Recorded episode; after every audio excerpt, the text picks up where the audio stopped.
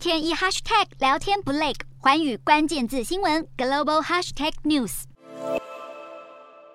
当侵略战爆发时，对守备方来说，粮食供应的稳定性将是能否抵挡侵略者的重要关键。根据粮食供需年报统计，台湾的综合粮食自给率只有百分之三十一点七，这代表有将近七成的粮食都必须依赖进口。其中，例如小麦、面粉、牛肉跟加工食品这些日常必需食品，更是高度仰赖欧美国家的供应。所以，如果中国对台湾进行全岛范围封锁，恐怕将引发严重的断粮危机。对台湾来说，比粮食更缺的还有能源。根据经济部统计，台湾高达百分之八十八的能源全部依赖进口，还有大约三分之一的电力供应需要仰赖进口的液态天然气才能运作。在能源进口完全被阻断的情况下，台湾的石油储备可以撑一百四十六天。煤炭储备能维持三十九天，但天然气恐怕最多只能撑十几天。所以，如果共军对台湾封锁，台湾全岛发电量将在几天之内迅速下降，这将导致生产全球百分之九十二先进晶片的台积电等半导体大厂停止运作，引发全球晶片荒。